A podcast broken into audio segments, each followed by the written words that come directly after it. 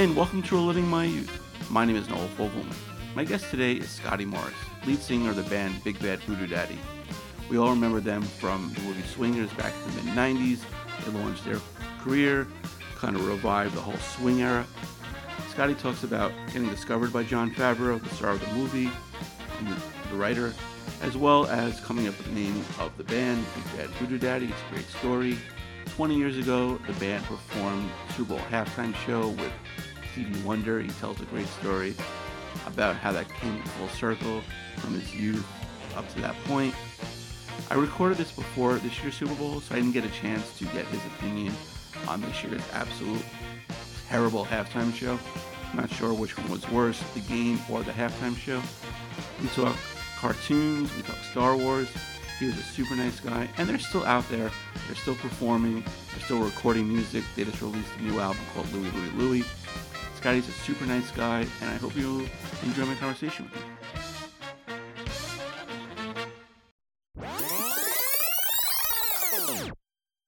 And helping me relive my youth today is Scotty Morris. Scotty, how are you today? I'm well. Yourself? I'm, uh, you know, trying to stay warm. Um, you know, not, not everyone can be in California, but we're uh, we're trying to stay warm here in the Northeast. I hear you, man. Yeah, but um, yeah, a big fan of you guys for you know for a long time now. But uh, growing up, who were some like your musical influences? Well, I mean, I have so many because I I love music as a little kid. That was the one that was the one great thing in my life. Like you know, I, I loved playing sports and I grew up on the beach surfing, but music really was my favorite thing. And it started with cartoons, and then you know, obviously, I, I mean, just growing up in my in my gener my in my genre of music that I liked, Stevie Wonder was you know on on popular radio radio. Stevie Wonder was by far the most interesting thing because Songs of the Key of Life came out when I was a little kid, and Right. I just remember that being in the background and thinking to myself like, that's how music is supposed to feel. Like when I hear Stevie Wonder's music, I want to feel something. And then as I got older, I started playing jazz. When I was in junior high, I started playing jazz, um, and then and then finding out that you know you're not really gonna you're not gonna meet that many girls playing jazz trumpet as you are playing in a in a punk rock band, which had just started to, to get popular.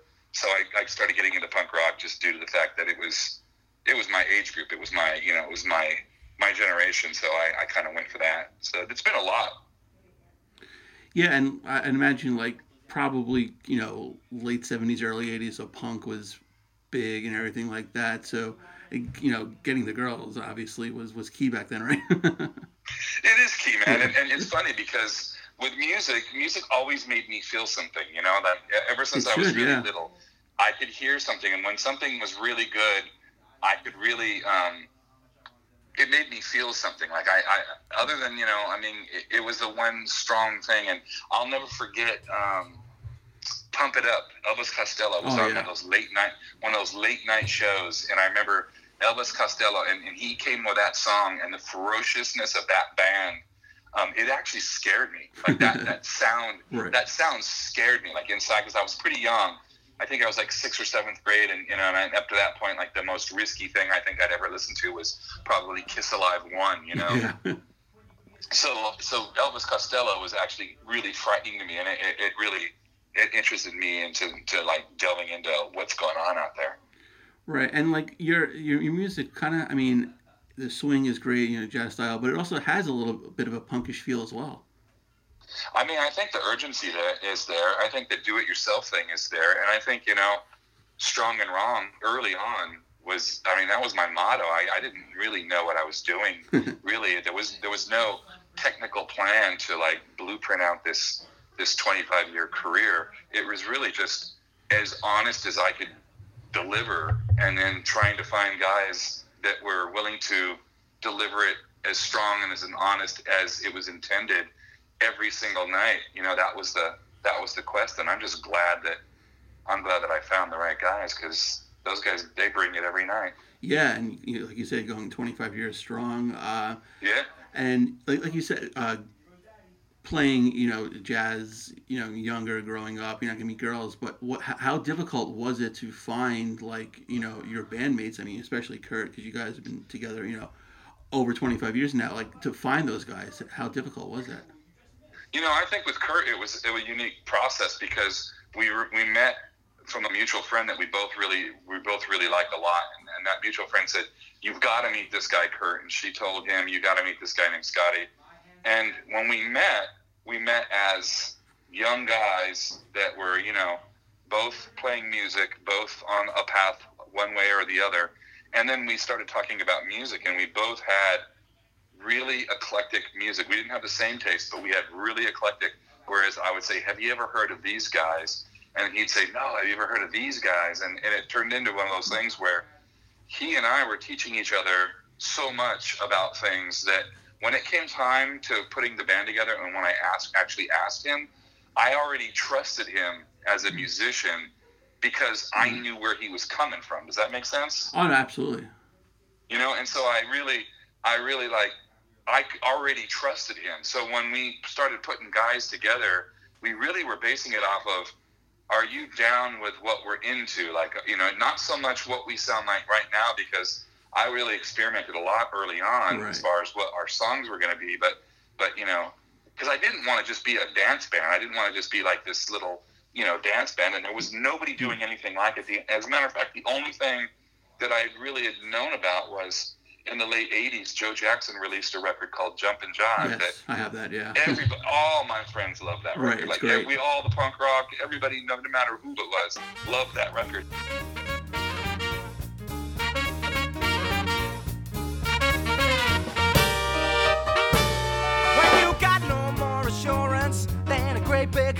If you don't respond to romance, Jack, you dead. When a chick is smiling at you, even though there's nothing said, you stand there like a statue, Jack, you dead. You've been always kicking, but you stopped your toes when you upset kicks the bucket, just like old man Moose. When you get no kicks from loving you blow your top instead, it's the fact that you ain't living. Jack, you dead.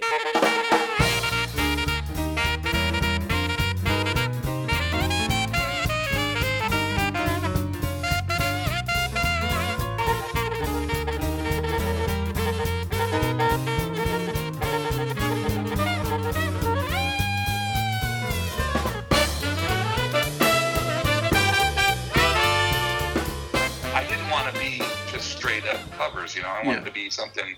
I wanted to do something new because I could hear these songs in my head. I just didn't really know how to get them out. Yeah, and, it, and it's to have a band like like yours and to have like original music. Mainly, that's I know your latest album, Louie Louie Louie, is, you, you know, is a tribute, but to have you guys have your own original music is is, is pretty something. Yeah, I mean, I have, I have um, probably, I have a couple of records already done. I already have the songs for it. It's just we were on a label, like we were on a record Right. label. We were on, we were on Sony. We were on Savoy Records, and and when I looked at the deal, and the deals were the deal was was garbage, Hmm. and it's like I'm not going to give my originals. I'm not going to give them up.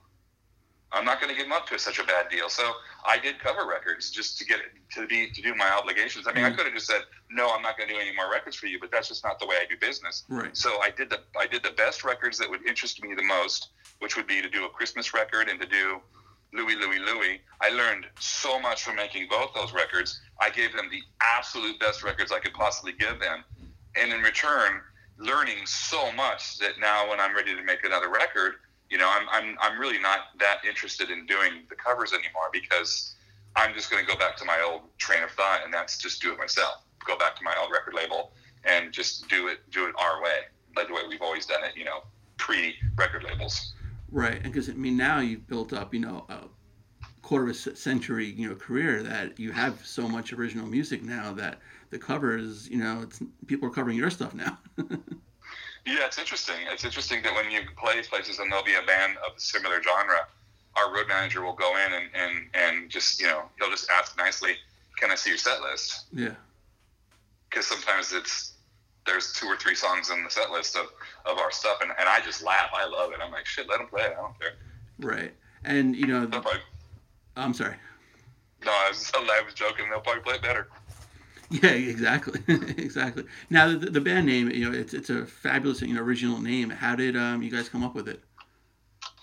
Well, I mean, I was I was digging in and, and discovering music as a kid, and, and when I when I was looking for authentic music, you know, when I was about 16, 17, all I wanted was was authentic. You know, I'd go see these punk rock bands, and these guys would come off the stage, and they would lead everything, and I mean everything. And, I, and that just was so appealing to me. And then I would go see like a pop band, or I'd go see some band playing concert, and it was just this big show. You know what I mean? It was just Yeah. a show, and I just I, I could find nothing authentic about what they were doing. So all of a sudden, I dug into the blues. I, I went to a concert at a at the Santa Barbara Blues Society, and it was Johnny Otis. Okay. And Johnny Otis had lots of hits back in the 50s and 40s and whatever, but this was like the mid 80s, late 80s, and you know his his career was definitely in a different place. It was in a more you know lateral place, and he came out and played, and I just was blown away. I was so blown away with the musicians and how honest and how much they meant. Every single note every player was playing was so so there. It was so at the moment, and I'm like, ah, I'm gonna get into the blues, man. I want to just check this out. So I started listening to the blues, and I come across this guy named Albert Collins. Okay. And Albert Collins, he's called the Iceman. They- That was his nickname, and he was on Alligator Records, and he was from Texas, and he was this older dude. He was a blues legend, and I just his records were just ferocious to me. And I saw that he was playing in a bar in Santa Monica, which is about an hour away from where I live, uh, up the coast. I mean, going going um, south, and then. So I went to go see him play. I used my brother's fake ID, and it was one- it was one of the greatest nights of music I'd ever heard. I mean, this guy he had this really long guitar cable, and he would walk on the tables through the audience, and on top of the tables, and he would get like ten feet out from the stage. He'd be ripping the guitar. Sweat would be flying on everybody. There was like no, there wasn't one fake bone in this guy's body, and I was so taken with this guy. And at the end, I was just, you know, I was on cloud nine, and I waited for him to go into his bus at the end of the show, and I'm not the only person waiting there. And I had I grabbed a poster off the wall, and I asked him, you know, hey, could you sign my poster? And he said, yeah, man, what's your name? And I said, Scotty. And he wrote, to Scotty, the big bad voodoo daddy, love Albert Collins. Nice. And I'm like, oh, dude, that's that's great, mm-hmm. man. That's that's awesome. And so I just filed it away. I didn't even think about it. I just filed it away. And uh, that that idea that night, that whole thing, and it made me like want to play blues. So I got more into blues. And flash forward, like you know, I don't know, six, seven years later, I'm like, I'm gonna start this band. I'm gonna start this this sweet swing, jazz, punk, whatever it is. I'm gonna start it. So I, I get Kurt on board and he says, "What are you going to call it?" And I swear that name just popped in my head, and it was almost tongue in cheek. And I went, "Big Bad Voodoo Daddy," and he got a big old smile on his face. He's like, "Dude, I'm in. That sounds great." Yeah. Yeah, that's So that's how it happened, man. Yeah, if he would have said, "I am not going to do that," I mean, we could have been something completely different. Right. yeah, I wonder how many like uh, posters or autographs you know Albert Collins signed that, and you were the only one who really took advantage of with that name and ran with it. Yeah, totally, and that's what I was thinking too. And, and I told that story in like 1998 on the Tonight Show with Jay Leno because he told me he asked me what what had what how do I get the name, Right. and I told the story, and I'm like, okay, I'm gonna get a I'm gonna get a you know a, a flux of people saying that they have the same autograph, and nobody has come to me. Oh wow. Nobody has come to me yet. So I don't know. It's it's that's it's sort of a crazy. I don't know. It's kind of a crazy story, man. yeah, totally. I- I wonder if it's just like it just comes to him when he's signing something and just Uh, yeah. I don't know. I want to mm-hmm. say that I was I was yelling Voodoo Daddy at him. I think I was yelling Voodoo Daddy at him. He was like this. He just reminded me of this like Voodoo Daddy or something, and, and I was just out of my mind at this show. I mean, I'm not I'm not mm-hmm. kidding you. He might have he might have just like taken what I was saying because I was just a crazy kid, you Right. know, and I was so I was so into it. And so, you know, I probably had like a bleached a bleached shaved head, you know. I was you know, I was a punk rock kid, so Right. Yeah. Not his normal audience. Right.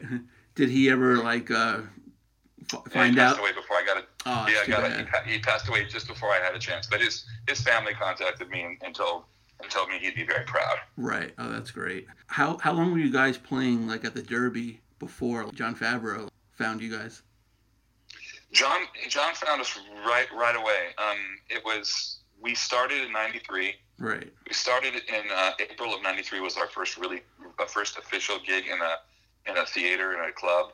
uh, we played a backyard party in like March, and we from that point on we just kept going, and and that was 93, 94 September of '94 we released our first record, and we were playing a club out in called in Pasadena called Twin Palms, and John came out and saw us there, and he introduced himself um, as just John, and I met him, and all was good, nothing was thought of. And then we started playing the Derby shortly after that in '95. And John would come out and he would dance there at the scene because the, the Derby was starting to be a real scene. And we were starting to pull in really good crowds there. And John and I started talking every Wednesday night and just became friends. Like minded guys, just became friends. Didn't know anything about him, didn't know about Rudy, didn't know yeah. he was a writer, didn't know because right. he really wasn't too much of any of that yet. He's he was all in development. You know, he was on his way up. He was a young guy, and um, he and I just were the same age, almost exactly. And we just uh, started hanging out. And then he would come to the Derby and dance with my girlfriend all night because my girlfriend was the best dancer in the in the, the Derby, and so he'd dance with her, and she'd kind of teach him how to how to really how to really get it going. And she was amazing. And, um, and then he gave me a script when he said, "Hey man, I wrote this script. Would you be interested?" And I said, "Yes." You know,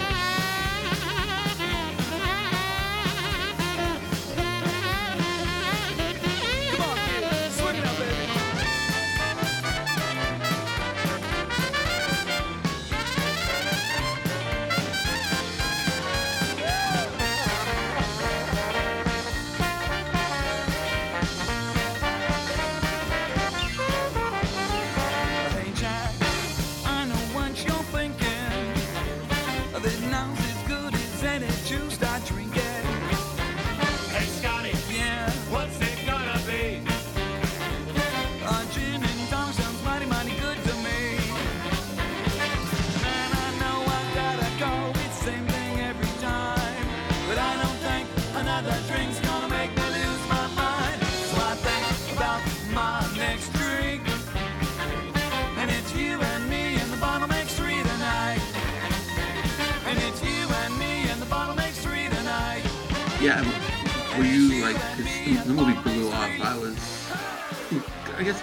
College when it came out. All friends watched it nine million times. Uh, were you surprised the movie blew up the way it did? Oh yeah, yeah. We um, when we went and saw because I mean I went to I, I, was John and I were pretty good friends, so I was at a few of the scenes where he was rec- shooting the stuff, you know, because it was not it wasn't like making a big budget film. It was really like your friend was making an independent film, and he had talked to this other guy who seemed really smart, which is Doug Liman, Yeah into into doing this. But Doug was holding the camera. Doug, I mean, when I was there, Doug was doing everything. Right. And so it really felt like a student film, and I had done student films before. You know, just just being in proximity of where I live, that's just you know something you see more than than not, or you've been Right. you know, you're I've been in student films and I've done films, so it just seemed like that to me. And John John then said, you know, hey, listen, we're going to screen it at the two dollar theater on Fairfax on Wednesday, and then afterwards we'll all we'll all go to the Derby and hang out, and and, and then you know we'll meet up. And I remember we went at like seven o'clock and went and saw it and screened it, and I watched the film, and I thought our scene in it was okay. I didn't Okay. think it was monument. I thought it was mon- didn't think it was monumental, but Right. I thought it was pre- it was pretty cool. But I thought the movie was great, and I thought John was awesome. And Vince, I'd known Vince from John, and I know pretty much all the guys in the film pretty much from John, just being that they'd come around. Right. And I thought those, I thought to myself, my God, these guys were all amazing. Like this was that was a really good movie. I hope people can see this movie. And then the next morning, John, I'll never forget it, and it was on one of those phone machines that Yeah. used to record with a tape deck. So Right. I, I don't have it anymore, but I remember John called me up and just said, "Hey, man, Miramax bought the film for blah blah blah, and uh, all of our lives is gonna change." And boy, was he right. Yeah, no doubt. I mean, he's you know directing superhero movies. He's running you know Star Wars For TV sure. show now, and you know you guys Yeah. are tremendous He's career. a really, he's a really, he's a really smart guy. I mean, people can say whatever they want about Hollywood or this, that, or the other, Hmm. but, but I mean, I didn't, I didn't really have any doubts about John, and you know, especially his work ethic, because he was, he was always writing, he was always working on something, and he was always, you know, he was always committed to something, and, and he's such a bright dude, man. That it was cool, man. I'm, I'm stoked to see his success because he was, he's one of those people that I believe was really, truly a talented, worthy guy. Yeah, definitely. And now um, with him running you know the Star Wars The Mandalorian show, uh, you gonna hit him up for a role in it? Nah. No, if he if he thinks there's something good for me, man, right. and it, it seems right, I'm into it. But man, no, I'm I'm I'm more, I'm more of a just a, I like to I like to fly low, man. Right. I like to fly I like to fly low. I like to just I like to cruise through and just do my thing, and I don't want to I don't want to I I have a hard time being directed with something or, or being told to do something a certain way. I'm Right. much better if I'm just left to my own devices Yeah. to do my own thing. So if it happens naturally, I'm down. Right. Yeah, I guess you can be the new Cantina band or something like that. somebody else told me that. Somebody else, somebody else is going, man. You guys could be the new Cantina band. I'm like, oh god, could you imagine that be my my claim to fame? Swingers and the new and the new Cantina band. yeah, right. so yeah, so now you guys blew up. You're, you're playing everywhere. Um, but like the whole swing revival. I mean, there were other bands too. Like was it Cherry Poppin' Daddies? Um, Yeah, Cherry Yeah. Papa Daddies, Yeah. yeah. Squirrel Nut Zippers, Yeah. Brian Setzer. exactly. Were there any kind of like friendly rivalries between you guys? I think there was. Yeah. Yeah, I think I think there was rivalries between all of us. I don't think any of us, any of us particularly cared for the other, and Right. um, I think everybody was in in rival because it was such a unique, it was such a unique thing, you know. Um, I know that I know that I used to listen to the others' records and think to myself either I really like these guys or no, there's nothing here for me. Yeah. And so, you know, there was a, just a few. Um, I was I was respectful for those who were trying to write their own music. That that's a good thing Yeah. you know, trying to do the cover stuff. You know, I was, I wasn't, you know, I wasn't as crazy about. It. I love Setzer's original music more than I like his covers. Yeah. Agreed. Agreed. Yeah. So your, your first album, one of my favorite songs is Mr. Pinstripe Suit. Uh, was there actually a real uh, Mr. Pinstripe Suit?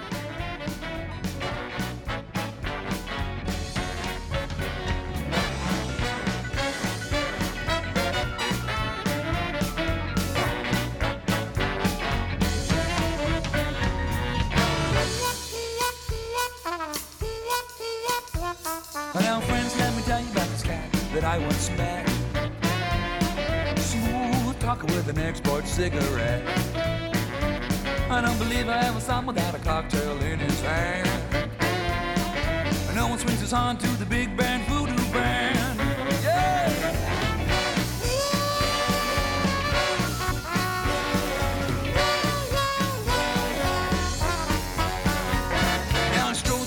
Like a big old alley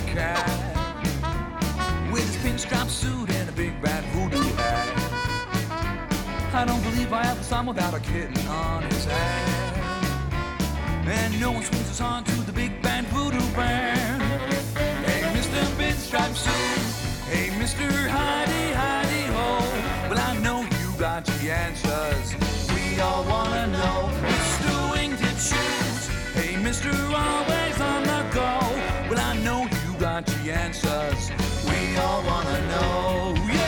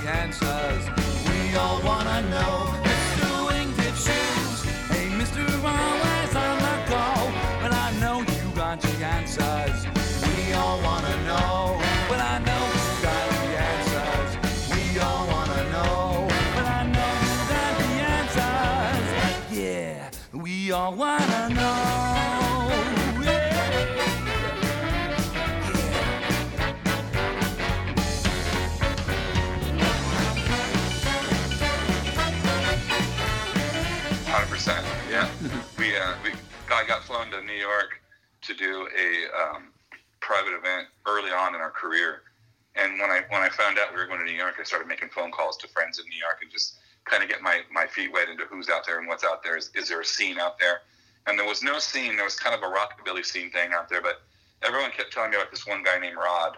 You got to talk to Rod. Rod will get you in. So I, I call this guy up cold and tell him I'm in a band and this, that, and the other and he gets me a gig uh, at Coney Island High, which is this kind of a, a punky place. And it was Marisa Tomei's Okay. boyfriend Ivan had a thing called Ivan's Drive-In, and he let us play. Man, he he let us play on his Thursday night or whatever. And I remember never forget it was it was really fun. But Rod, the guy that, that I called and he kind of set everything up with. Yes, that was him, man. Mr. Pinstripe Suit is him. You know, he. I saw him like walking down the street. We were driving to our gig, and and I saw him walking down the street, and he was like, he's wearing a pinstripe suit, and he was smoking an export cigarette. He looked like a million bucks. It looked like 1940, and this dude. I mean, and he just was. He wore it so well, man. I remember he was the real deal, man. Yeah. huh.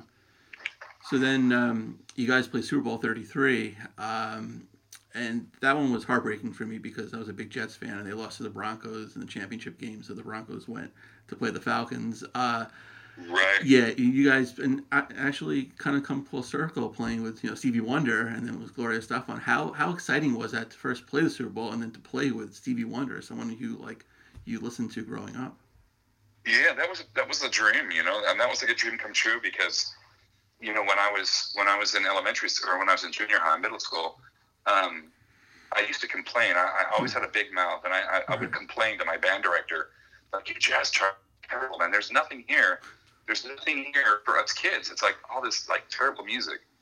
And he'd get so mad at me because I had such a big mouth, and I would expose, you know, the reality of this terrible music program. And he said, "If you don't like my music, why don't you write your own music or why don't you make your own? And so I'm like, you know what? I will. And so I went in, wrote a chart. It took me forever. And I wrote a chart to Sir Duke for Okay. my jazz band. So two saxes, two trumpets, a trombone, piano, bass, guitar, drums. And we, and I wrote it out. I did the whole thing, just like you're supposed to do. And I brought it in. And he's like, huh, all right. So that became a chart. We, and we did it. We performed it And so I actually did a chart of Sir Duke, uh, and then I get the call 20 years later saying, "Do you want to do Sir Duke with Stevie Wonder at the Super Bowl?" And so I'm like, "Oh yeah!" So I grabbed my I grabbed my uh, my Sir Duke chart and I Stevie Wonder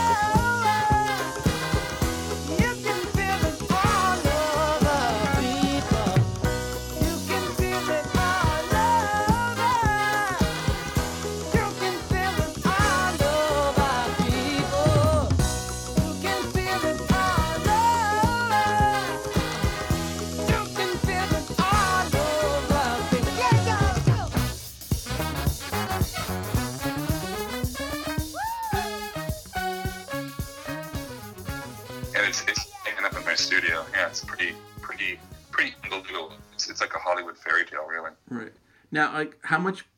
I'm sure, like all your shows, you feel a little bit of pressure, but how much like pressure was on you guys? You know, performing, you know, in front of obviously what eighty thousand, and then you know, billions watching the game. Yeah, no, it wasn't there. I don't I don't think there was any pressure. That that was really that was really exciting. I mean, because you we we worked really hard because that that came at when ninety nine and we started in uh, ninety three, but we were doing two hundred and seventy five to two hundred and eighty shows a year from that point. Like we were just one of those bands that we just gigged, man, and and we could just always gig, and we were always booked, and and we just always people were always showing up to see us play. So it was just it was amazing to watch it get that big. You know, like it, it was just it was just mind blowing. To be honest with you, it was just mind blowing. Yeah, and then that was kind of like the height of like that whole revival. Um, yeah, you guys were still, you know, obviously still churning out albums and stuff like that. But was it like, Right. was it difficult to kind of adjust after that? Well, I mean, it was yeah, it was, and it, and the difficulty was making your priority what is your priority. You know what I mean? Because Right. like, if your priority is to be famous, good luck being famous in the swing band in the year 2000. It wasn't going to happen. Right. So we either had to reinvent our band as something else or live by the sword and die by the sword. And that was my approach is to live by the sword. And and so my my thinking is, okay, well, it got that big and we did it and that was pretty great. However, it's going to drop Right. but it's not going to drop back into the clubs and the small clubs as long as we take care of what we are and who wants to come out and see what we're doing. So my attitude towards the whole thing was is to work as hard as I possibly could, which always feels natural to me, and to give my absolute all every single time. And I believe that people that like that kind of music, that want to see that kind of performance, they'll find us. And they did. It took a few years. Like it went, it went from playing really, really, really big places to playing really big clubs. And it, and that was like, can we deal with it? Yes, we can, because the alternative is to do something you don't want to do. Right. I think this is fine. So we we just really looked at this thing logistically and not with an ego and said, I would rather be doing this and I will be doing this whether it's at the Super Bowl or if it's at the Moose Lodge in, in, in Wisconsin on a Tuesday night playing after the bingo game. Right. You know what I mean? I'm gonna I'm gonna be doing it anyway. So it, just I'd rather be doing it at the highest level possible. So that's that's really what we just tried to focus on. And, and when we made records, I just tried to make interesting records, and I tried to make records that I would want to hear Big Bad Voodoo Daddy make. And I had no expectation. I mean, I could have tried to write Go Daddy-O in Pinstripe Suit and You Mean the Bottle Makes Mhm. Three over and over and over again. How happy would I have been? I would not have been happy. We Mhm. probably wouldn't have made it 25 years if that would have been our case. Right, and like you mentioned, like you know, 25 years, and you know the same core guys in it. Um, you guys have It's all original members. Yeah, Yeah, it's it- all the it's the original members are all everyone's all still there. right, and, and there hasn't been any drama or anything like that throughout the years. Not really. No. I mean, we just talk about it. You know, we just Yeah. talk about it like with, you know, if something is if something gets hectic or if something gets out of hand, you know, instead of accusing or acting out on it, you know, if you just if you just talk to somebody about it and just say, listen, is this is this for real? Is this this behavior? Is this like is this who you are? Is this what you you want to do? Because this doesn't really work in a large you know group of guys, and then that that kind of attitude usually kind of snaps you out, and and and that it also would have weeded out you know Yeah. a personality that wouldn't have fit in, Right. and the, the personalities that have stayed are the guys that that's their personality. They they work well with that, which is great because we're like family.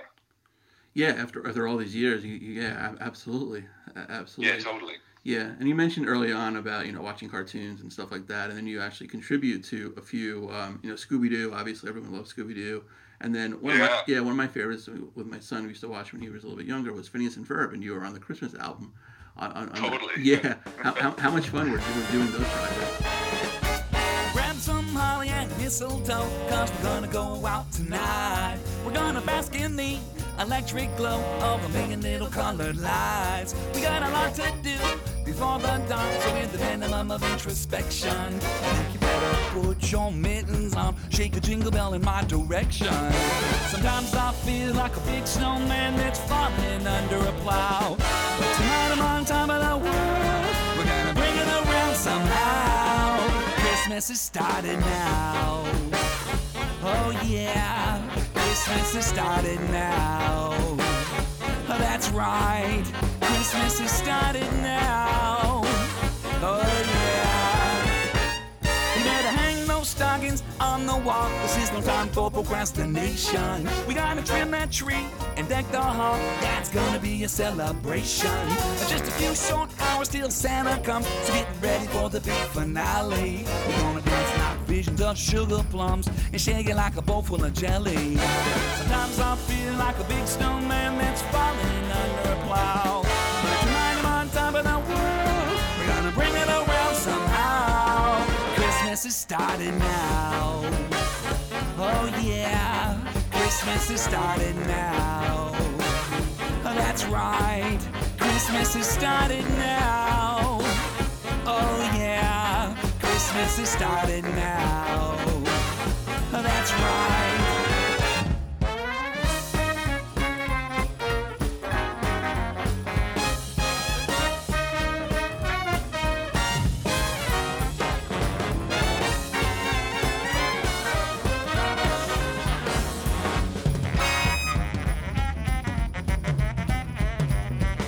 Sometimes I feel like a big snowman that's falling under a plow.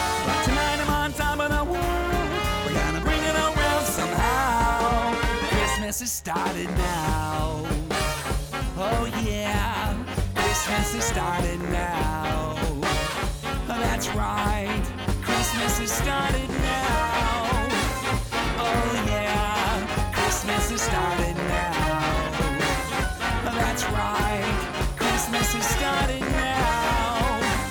Oh yeah, Christmas has started now.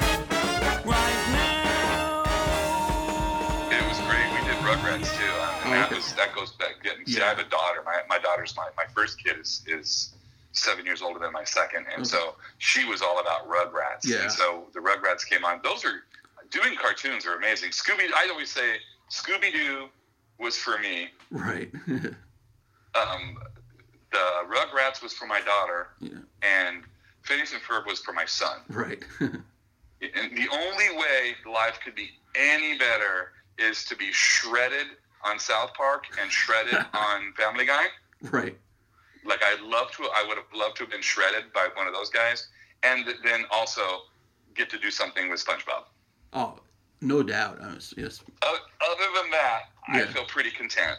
Yeah, absolutely. Yeah, SpongeBob. I mean, I think I laugh just as hard as my son does when we watch that show. It's it's fantastic. I know. It, it, it, I know my my son's he's older now and he's 17 and and uh, something went wrong with cable once or something here at the house or whatever Yeah. with the internet and, and so all we had was just what was recorded Oh, okay. and he, he still had all these old SpongeBob's from way, way, way, way long back, and we watched them, and we just, man, we laughed so hard. It's so funny. Yeah, yeah. My son's 14, and we we still laugh, and he'll he'll send me like memes of SpongeBob all the time. We'll just laugh. It, it- it's great. It's It is great. yeah, but um, you like you said, you guys tour all the time, and, and I checked your you know your your schedule, and you're playing actually my alma mater. Because I went to school in Buffalo, because um, I like Oh, to be, right. I like to be tortured in cold weather. So you're playing Yeah, yeah right. yeah, in Bu- Buffalo in March. How'd that happen? You know, it doesn't really when you when you've been touring for this long it, at this Yeah. at a certain stage, Right. you've just seen you've seen it all yeah, so many times that that it doesn't really it doesn't the weather doesn't really bug me Right. at all. You know, and I think one of the reasons too is I live in I live in Southern California, so I know that if I'm going to be out for you know ten or twelve days, and it's going to be really brutal when I get home, it's going to be very nice. So Right. I know that that there's always you know kind of a little rainbow at the end of the, yeah. I the end um, of all the rain. Yeah, absolutely. I saw you guys just recently played Connecticut, and I unfortunately just missed that. Um, hopefully, you guys will come back soon. Yeah, we will. We'll always we'll always come back. We're we're in we're in perpetual motion always. Awesome. But uh, Scotty, th- this was great uh, f- for a few minutes today. I really appreciate it, and just keep up the good work. Thanks, man. I appreciate it.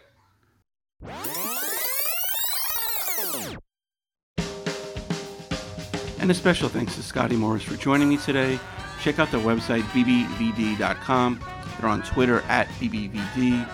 If you want to follow me on Twitter, I'm at the person 019. Be sure to like the page Reliving My Youth on Facebook. Go to iTunes, check out all the past episodes we've had. While you're there, please rate and review the show. Don't have iTunes? Not a problem. The show is on SoundCloud. It's also on Podbean and Spotify. On Spotify, just search Reliving My Youth, all one word. Go to teepublic.com for all your merchandise. A new episode of Living My Youth comes in every Wednesday, and we'll see you next week.